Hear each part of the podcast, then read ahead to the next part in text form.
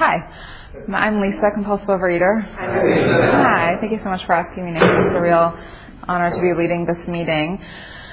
So I guess just to qualify, I came into program um, it was around Halloween sometime, almost 10 years ago. It'll be 10 years around Halloween this year.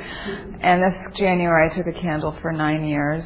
And that's um, nine years from binging, sugar, refined sugar. Um, that's basically my abstinence. No binging, no sugar, no refined sugar. Um, so let's see. I guess I'll just stick to the what it was like, what happened, what it's like now. So what it was like. I I think the food stuff probably started. I don't even know. I, I really remember the binging at around 11, 12 years old. My parents, my parents split up when I was nine, and um, things got really chaotic. You know, my dad um, moved out, and he he met my stepmother shortly thereafter, and um, they were living together within a year. And she's stuck around, so on that level, it's been stable. My mom um, started dating, and there was just a lot of dating and a lot of sort of chaos in the house. And um, I started eating, and I would come home from school. I was, I guess they call a latchkey kid, and um, and I would binge. I would just come home and binge, and I just felt there was just always a sense of feeling really uncomfortable and really um, alone. Like my mom, I felt like she was very caught up in her thing and what she was going through, and just felt very separated and very, very alone. I had a little brother, and he would kind of do his thing, and I remember being in the kitchen and just eating cookies and ice cream and eating till I was going to pop, and that was kind of what I did. And um, it went on for a really long time. I um, I my weight was up and down. Um, but it went on for a really long time. And, um, you know, just an example of some of the stuff that was going on at home. My mom was, got involved with this man and they were together for a couple of years and they were together, they weren't together, they were together, they weren't together, and yelling and just all this stuff. And I was at my dad's for the weekend and I came home and he wasn't there and I said to my mom, it's him or us. If you want to stay with him, then my brother and I are going to go live with daddy and she never saw him again. And I, that was definitely on my fourth step. It's like to have to do that at 12 years old, you know, like that's what I had to do at 12 years old. So there was just a lot of growing up I had to do. My mom, you know, she talked to me about a lot of stuff she shouldn't have talked to me about as a kid. And I ate. And that's what I did to cope. You know, I ate. And, um, as I got older, you know, I got into high school and things settled down. She met my stepfather and she kind of became a good mom again. She sort of became present again, and things settled in for her, and things got better at home. Um, but by then I was already in the food. You know, I was still used to coping with food and self-medicating, and that's what I did. I was up and down, up and down. Um, I somehow got into exercise at some point. I don't know when. I don't really qualify for exercise bulimic, but I definitely used exercise, no doubt. Um, so let's see. I um, I got to college and yeah, it was just a nonstop party with other stuff and food and you know my weight was up and down, up and down and I'll fast forward to moving to Los Angeles. I'm I'm from the East Coast and uh, from Toronto actually, and I moved out here 2002, um, and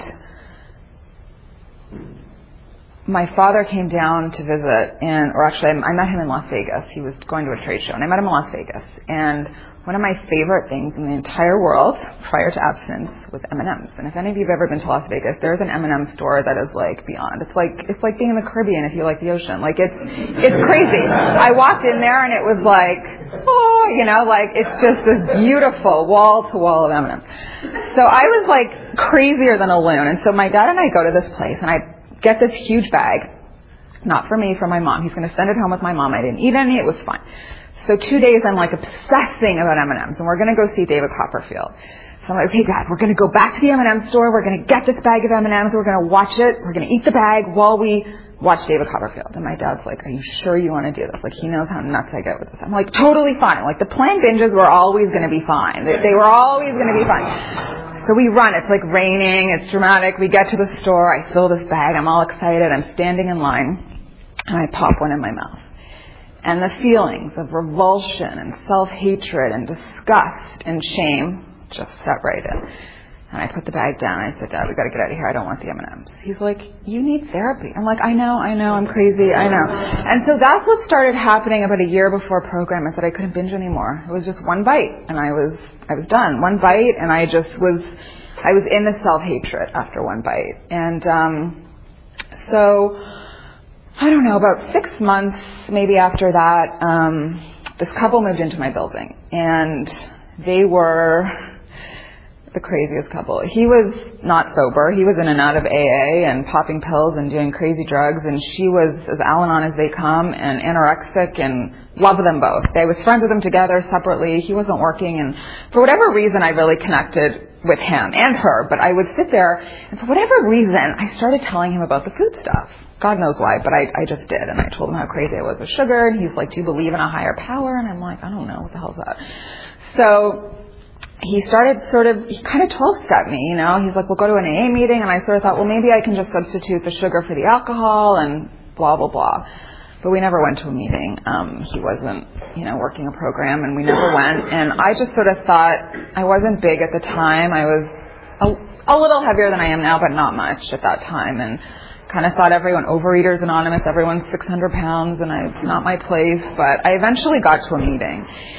And I came to my first meeting and I sat next to someone that I'm still friends with and um and I just related right away. You know, the speaker talked about putting down sugar and she hadn't had sugar in some crazy amount of years and I remember thinking like, I thought you guys were gonna teach me how to eat sugar like a normal person, not how to abstain from it. That's crazy. So I got to my first meeting and um and I stayed, you know, I just stayed and I I wore turtlenecks every day for like four months in meetings. I felt so naked and so exposed. I didn't talk. I mean, I would speak to people after the meeting, but sharing like this, I used to come to meetings. I used to go to Serenity Sunday all the time, and I would be horrified for the speaker. Like, how on earth can you get up here and speak in front of people about your deepest, darkest, most shameful secrets? And the food was just such a shameful thing for me. Um, so I got a sponsor, and um, I started working the steps. And it's interesting, you know, I put down the sugar and this is sort of a side thing that kind of was my experience. You know, I'd always been a very normal drinker. Drinking was never a problem. I certainly had my share of partying and going out in college and drinking too much, but it was never an issue. And um, I put down the food, I put down the sugar, and I, the drinking just opened up like I had never seen it open before. And I started going out more, and that feeling of not being a normal drinker kind of set in. Like I just wanted to keep drinking. And um, after about six months of that, where I was drinking like I'd never drank before in my life, I stopped drinking for. I had a sponsor tell me that I needed to stop, and I did. I stopped for about six months, and um, and then it all just went back to normal. So luckily, I can just sort of continue with that, and it's fine. Um, but during that period, I gained 20 pounds. You know, I came into program at, um, you know, like I said, not much heavier than I am now. I gained 20 pounds. My clothes were bigger, or my clothes were tighter, and um, I remember going to. This is probably, I don't know, a year into program. I went to Century City to buy new pants, and I tried on the next size up, and they didn't fit, and I was just like, this is fucking bullshit. This is not working. Like this is not happening. And I refused to try on the next size up. And I was standing in front of Godiva chocolates thinking, this is done. Like I'm done. It was better before. Like binging a few times a week, like just kind of restricting a little bit, exercising a lot. That was better. And I stood there staring at Godiva chocolate for like 20 minutes and somehow my little feet just managed to get to the car and I didn't do it. And I just stuck around. And um and I had to really work with those that 20 I I had been that weight before. I just wasn't that weight when I came into program. So, you know, the process of um you know, working the steps, all the stuff was coming up that I was eating over for years, you know, having to deal, you know, doing a four step and going back to deal with the stuff with my mother and stuff with all these other things that were so painful and so hard to do. And, you know, four steps are so great and they're so cleansing. But for me, when I was in it, it was really hard. Like I remember doing four steps and doing a couple hours of writing and then like laying on my couch and watching like reruns of Sex in the City or Friends or something just to like space out for an hour and just, you know, it was, they were just really hard.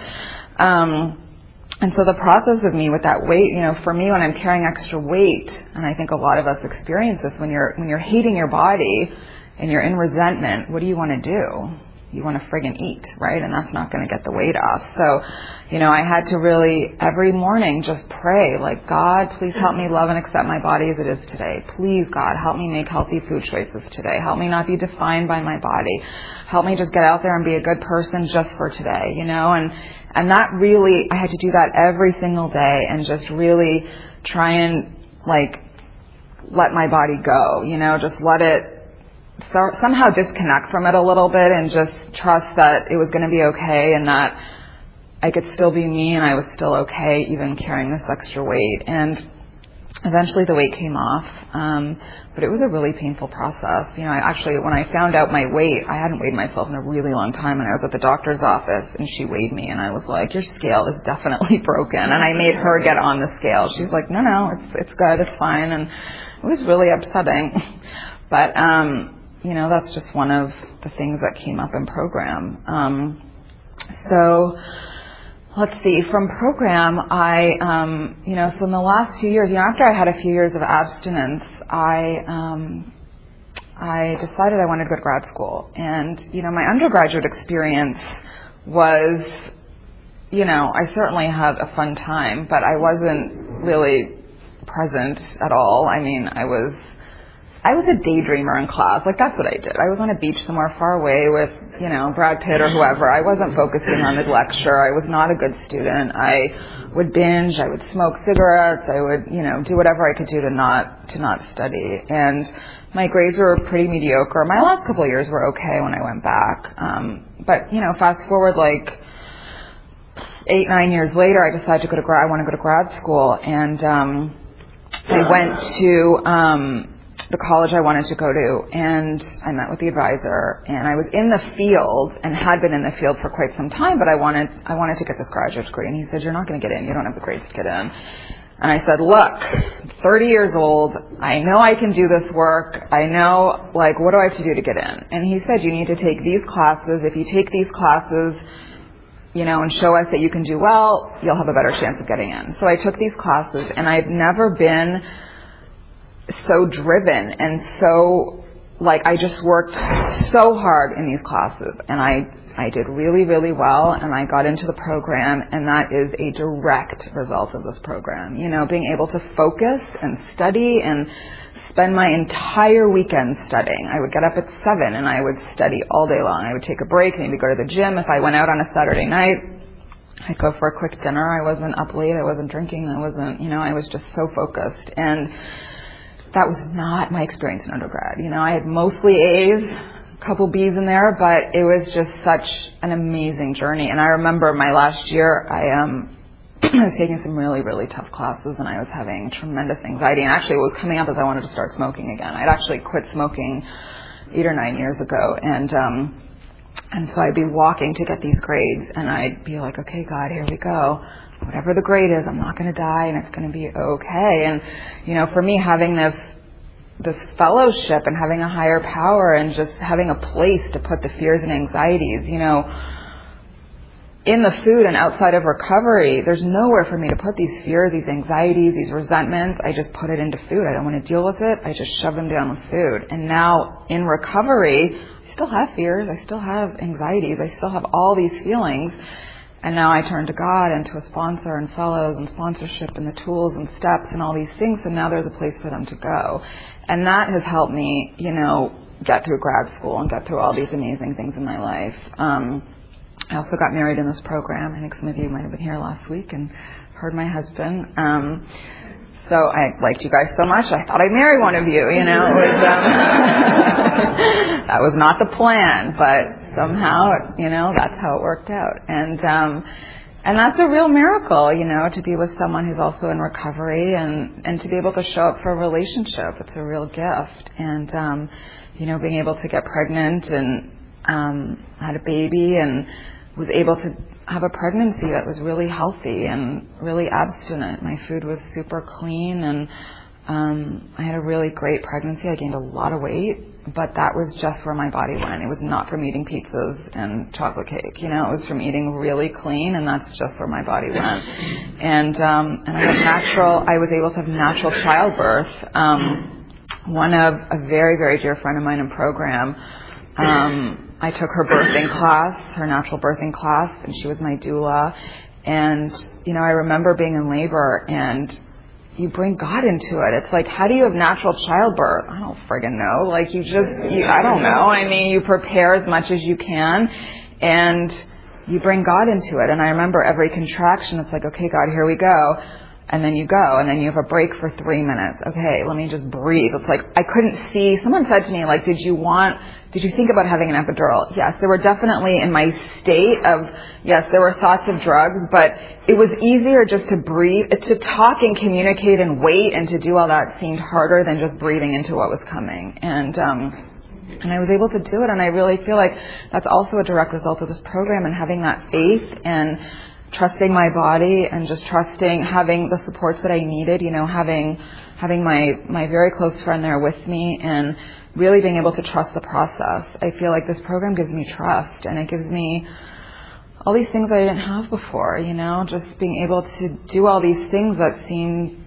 so unmanageable and so crazy to me that I just can now do. Um, and then having a baby and being able to show up for this little girl that is just such a gift. I mean, there's nothing like it. Um, she's just such a gift, such a love, and um, you know, being able to be the mother that you know that I want to be, the mother that I want to be, and I think learning from my upbringing and learning from program and you know all these things that I want to be for her. I feel like you know, in my upbringing, you know, I have a good, I have a good, I have a good family. They, you know, there was issues there along the way, but I have a pretty good family, and I felt like with my mother, and I think with a lot of us, you know, we want to give our kids everything. There's like this thing I always think about. We, you want to give your kids wings so that they can fly, and you want to give them as many great experiences and be there and show them the world and do all these great things and let them fly and do what they want to do. And I feel like my mother tried to do those things for me, but ultimately she wanted to be the captain. She wanted to direct the plane where she wanted it to go.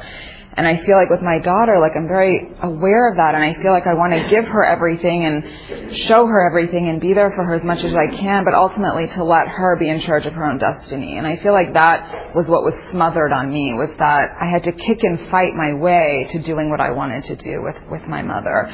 And I really, there's certain things that, you know, I just have learned through life and how I want to parent my daughter. And again, that's just that's these rooms and learning how to be a, a different person and how to not give advice all the time and how to control and I definitely want to control. Not so much her more my husband um, but um, you know it's these rooms help with that and um, such a gift. So is that five minutes?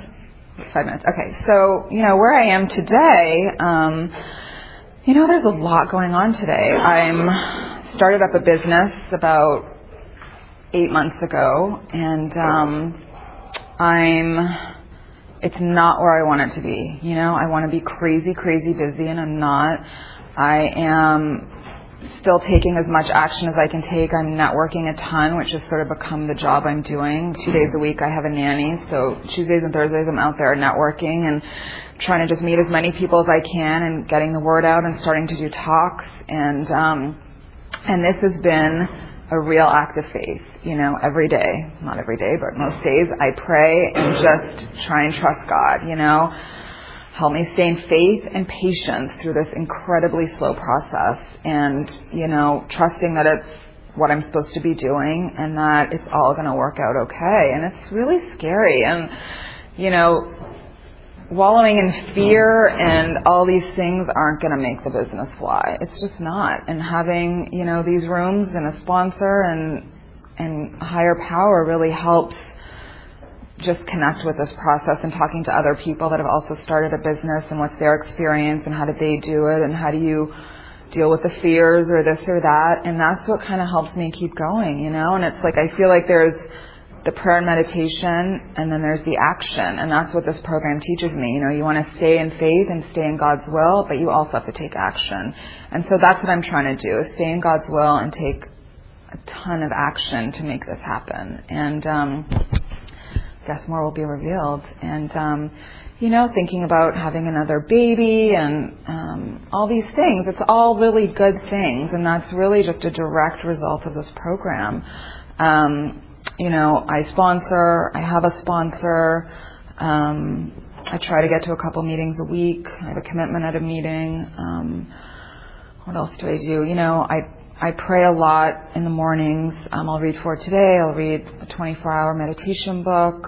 I'll often write a letter to God, and I try to sort of ask God to keep me in the, you know, to keep me outside the, you know, please keep me in faith and patience and um, acceptance, gratitude, you know, and I can just stay in faith, acceptance, gratitude, patience. I just, I'm a much nicer person, calmer person. I'm easier to be around and I just feel better. You know, it's easier to show up for my baby and for my husband and for everybody else that's out there. And, um, and so that's what I try to do on a daily basis. And, um, you know, there's just a lot of gratitude for this program. You know, it's such a great group of people and a lot of people that I know here I probably would never have met or become friends with outside of these rooms. And some of them are just the most amazing people.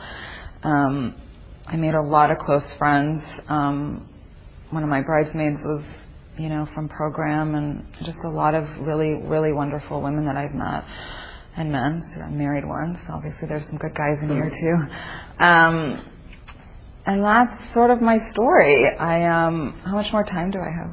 A minute and 45. A minute and 45. What else can I say in a minute and 45? Um, I, uh, I don't know. I think I'm just going to take your questions. But thank you so much for having me, and it's a pleasure to be here.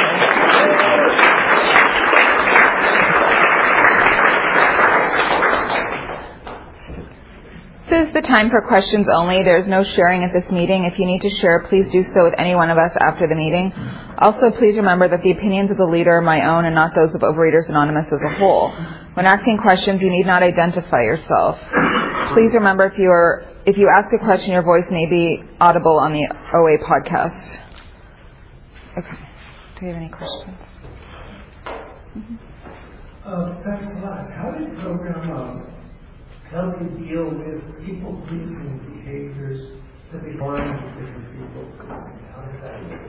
The question is, how did my people pleasing change once I came into program? Um, I don't think I was much of a people pleaser. I think I actually had to sort of work on being a little nicer as I came into pro, quite honestly. I think I was, especially in the food, I would shut down. I was just not, it's not that I was a mean person, but I think coming into program has helped me actually become nicer. The people pleasing now, it definitely still can baffle me sometimes. Like at what point is it people pleasing versus taking care of myself? It's still a tough one for me. I think anytime I'm, I'm uncertain about certain situations, um, I really go to my sponsor, I pray about it, and usually through prayer and talking to her, I'll get some clarity on specific situations. Um, but I try to find that balance, which is hard. I don't know if that answers your question, but okay. Do your parents have eating issues? Food So- Okay, so the question is, do either of my parents have food issues? Um, my mother does. Yeah, she, um, she, it's funny, I don't remember this, but she claims when I was really young, she was eating a lot, and I came up to her and said, why are you so sad? Why are you eating so much? I have no recollection of that. As, when she was much younger, she was, before I was born, she was heavy, and my grandmother apparently would drag her in front of the mirror and tell her she was fat and put her on diet pills. When I was growing up, she was always thin, much thinner than I was. And, um, you know, in the last, I mean, she's actually it's her birthday today. She's 64. Probably in the last 20 years, she's been carrying extra weight, and now she's she struggles a lot now. Yeah, but my dad does not. he does not. Yeah. Sure. How do I bring, so the question is, how do I bring the concept of service into my business? Um, it is a service type of business, and so, you know, really trying to communicate how I can help them and, do you mean in a God sort of way? Like, so, um, looking at it from a spiritual standpoint of how I can communicate to them bringing God into it without actually saying that to them because they that's not I couldn't really do that. um, but it is a sort of it's a helping it's a helping it's a helping type of business and um, prayer meditation and networking and trying to see how I can help them as well and not just keeping it trying keeping it two sided that you know I'm reaching out to others to get on referral lists, but also I need referral lists and trying to just keep it keep it God driven, I guess, and trying to keep conscious of that. Um, trying to stay connected through the process of doing it and trying to I don't know keep it mindful that way. Does that answer your question? sort of, no. Um, yeah. Hi. Hi. Um, thank you so much. How do you deal with sugar and your daughter? I deal with sugar and my daughter. That's a funny question because my daughter's not into sugar, oddly enough. We don't really keep it in the house, but her birthday party, we offered her cake, she spit it out. You know, we get frozen yogurt, she spits it out. She doesn't want anything to do with it. She'll eat an animal cracker here and there. I don't offer her lots of it, but if we're at a birthday party or I gave her a cookie on Halloween. We were at a party and she was had a cookie. She takes a bite and either spits it out or takes one bite and puts it down and has absolutely no desire. She doesn't get that from me or my husband. So I don't know where she gets that from. But that's something that will be really challenging for me. You know. How you, how you deal with it? It's oh well. I think I have so many years off of it that I don't really want to live with it in my house when I was getting married, we had a lot of out of towners come in, and so my husband and I went to Costco and bought all this crap to make little gift bags for the hotels, and we got this huge jar of chocolate almonds, and I was like smelling it. Like it was just not like I I don't really want it in my house, so I don't know what's going to happen when she's only 20 months, so I don't know what's going to happen when she's older, and I have to live amongst different things, so that'll be something that I'm going to reach out to other people that have that experience. Right now, it's fine it hasn't been an issue, and um, I want to keep a relatively healthy house anyway, but I also don't want to restrict her. So I don't know. That'll just be something that I'll have to kind of see how it comes. Yeah.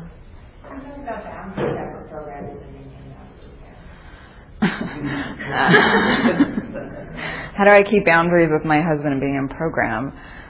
Um, is there any specific boundaries, or just working a program? Is your question? Okay. Okay. Um, you know, we're I'm we're both pretty respectful of each other's programs and sometimes one of us will nudge the other one to get to a meeting or call your sponsor, you're acting crazy. So I think on those levels, I mean, it's pretty open. I don't think there's any major like secrets going on. I think um, we both struggle with different things.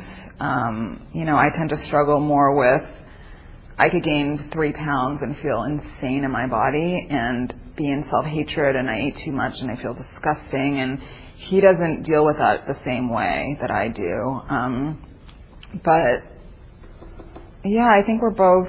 I don't think we have. We'll, we'll pray together sometimes, and it's pretty open. There's not really sometimes it's hard. Like he maybe wants to go to a meeting at night, and I want him to come home and help with dinner with Emma, and just to sort of be there. And I have to kind of okay, he needs to go to a meeting, just let him be. And and sometimes I have to pause with that, or I want to control his food, and I have to. My sponsor then tells me I need Al-Anon, and I'm open with a lot of these things. You know, with him, I I make amends, and he's like, "It's fine, honey. I know you just do it because you love me." And um and and I'm honest about it with my sponsor, and um so it's pretty. It hasn't really been a major issue. Um, it's it's hard with time though because you know we're both well, I'm sort of working and he's working and we have a child and trying to get to meetings and see friends and do all these things. So time is sometimes hard and getting to the meetings and working our program sometimes is hard. But um, I think we're both pretty supportive.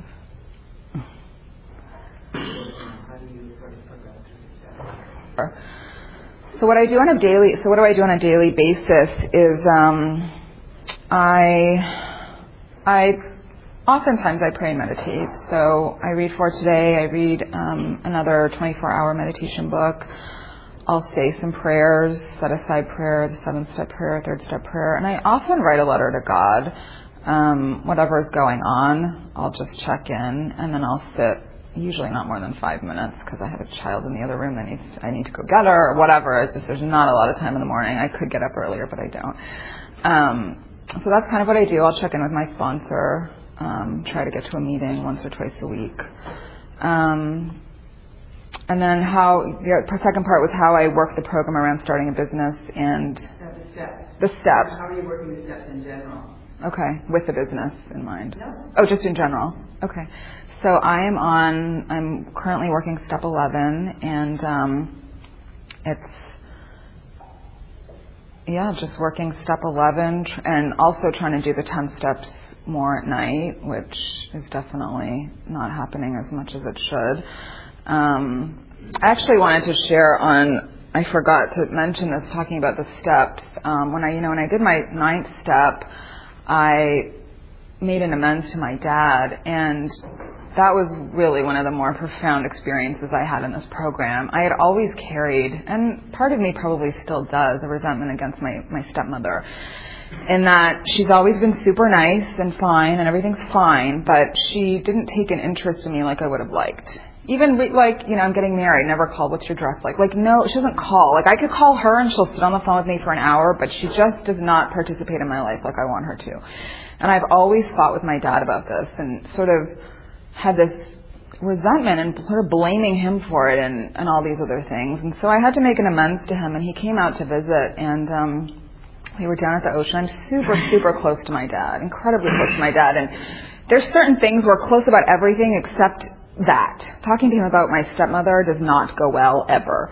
And um, and so we're at the beach and I'm planning to make this amends and I'm like anxious as can be and, I, and we're walking and I keep stopping and he's like, why are you stopping? We okay, we'll keep going. We start and I'm like, I stop. And he's like, why are you stopping? I'm like, Dad. Um, uh, and then finally I just got the words out that you know I wanted to make amends for this. And he said what I've wanted him to say all these years once I made the amends.